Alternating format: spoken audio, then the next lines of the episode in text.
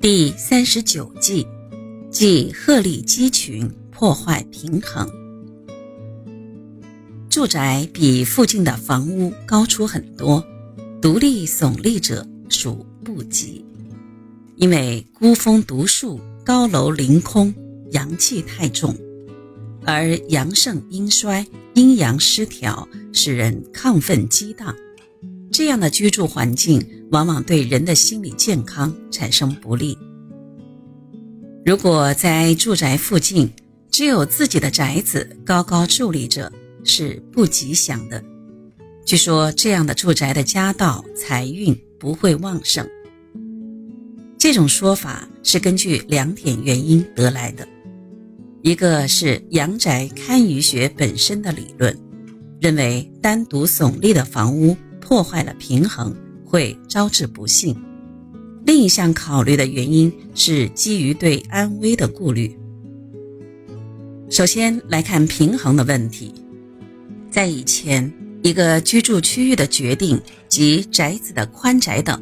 都是按身份来决定的，因此，在一个地域，通常都是身份相近、房屋宽敞大小差不多的人才会住在一起。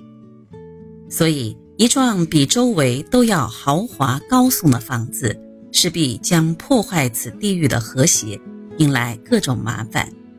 这种不宁的住处，当然属凶。建筑讲究和谐。住宅格局强调整体性，如后有高山，前有矮山，左右有小山，这样的格局才能藏风聚气。第二点考虑的是安危的问题，单独耸立的房子必须特别注意地震及遭强风吹袭倒塌的危险，而且这样一幢高过其他的住宅。